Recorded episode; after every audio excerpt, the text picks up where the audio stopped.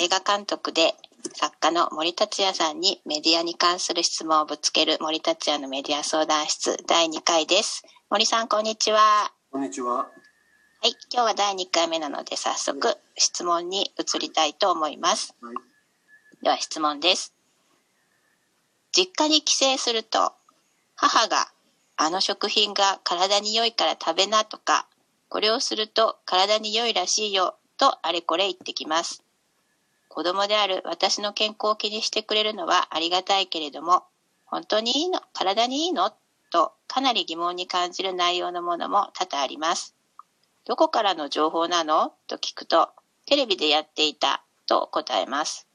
年配の母はテレビは嘘を伝えないと信じていて私は内心呆れてしまいますテレビは嘘を伝えないと固く信じている人は今でもたくさんいてそういった人たちが今の政権を支持しているのではないかと思うと絶望的な気持ちにもなります目の前にある情報を鵜呑みにすることなく本当に正しいかどうかを自分なりに違う角度から検証してみるメディアリテラシーの大切さは常々感じますが、年配の母にこのことをどう伝えたらよいのかわからず頭を抱えています。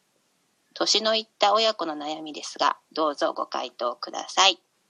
ということで、森さんお願いします。あのーまあ第1回目のご質問とおそらく、えー、とそんなに変わらないああ、そうかもしれないですね。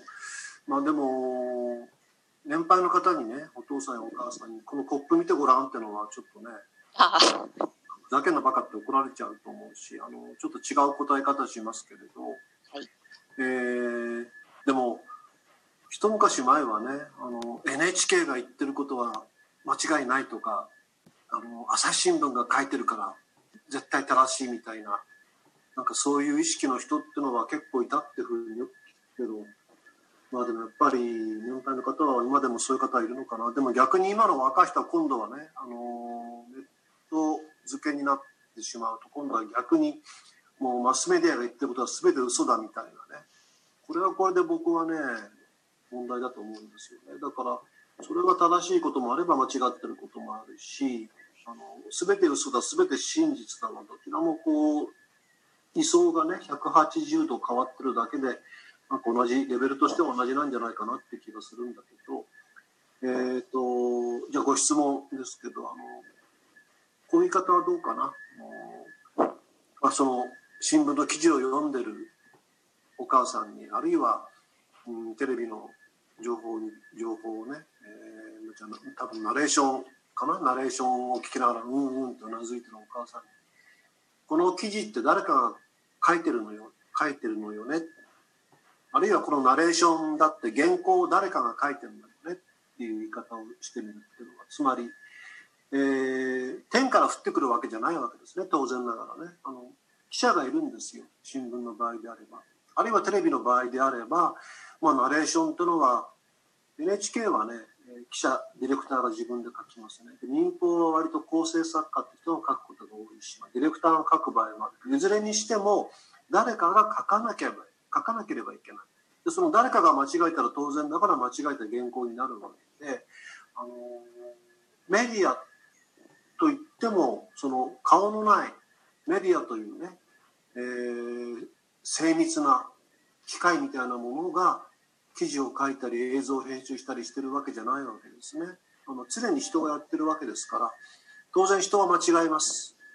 誰だって間違います。僕だって間違います。みんな間違います。だからそれはメディアも同じなんだよ。人間がやってんだからっていう言い方をしてみたらどうかなという気がします。なるほど。メディアは間違う。うん。間違えて当然だって人間なんだから。うん。あの相田光夫見たくなったね。え？いやいや。光夫さんみたいね。メディアも間違えるさ。だって人間だから。じゃあ今回はちょっとお笑いなオチでということで、うん。はい。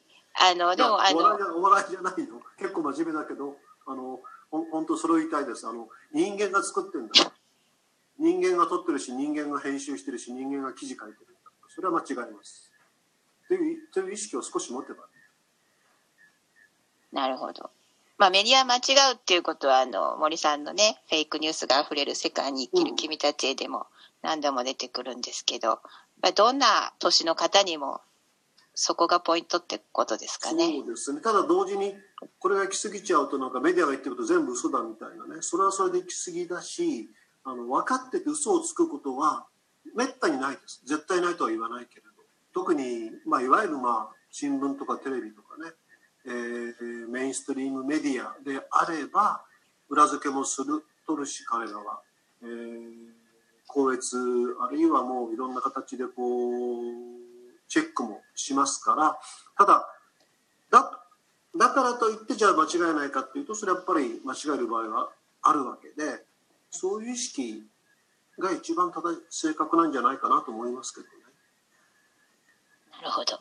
意識ということでさどうでしょうか？この年配の親御さんに上手にお伝えいただければ良いのですが。はい。では森さん、ありがとうございました。はい、また次回もお楽しみに。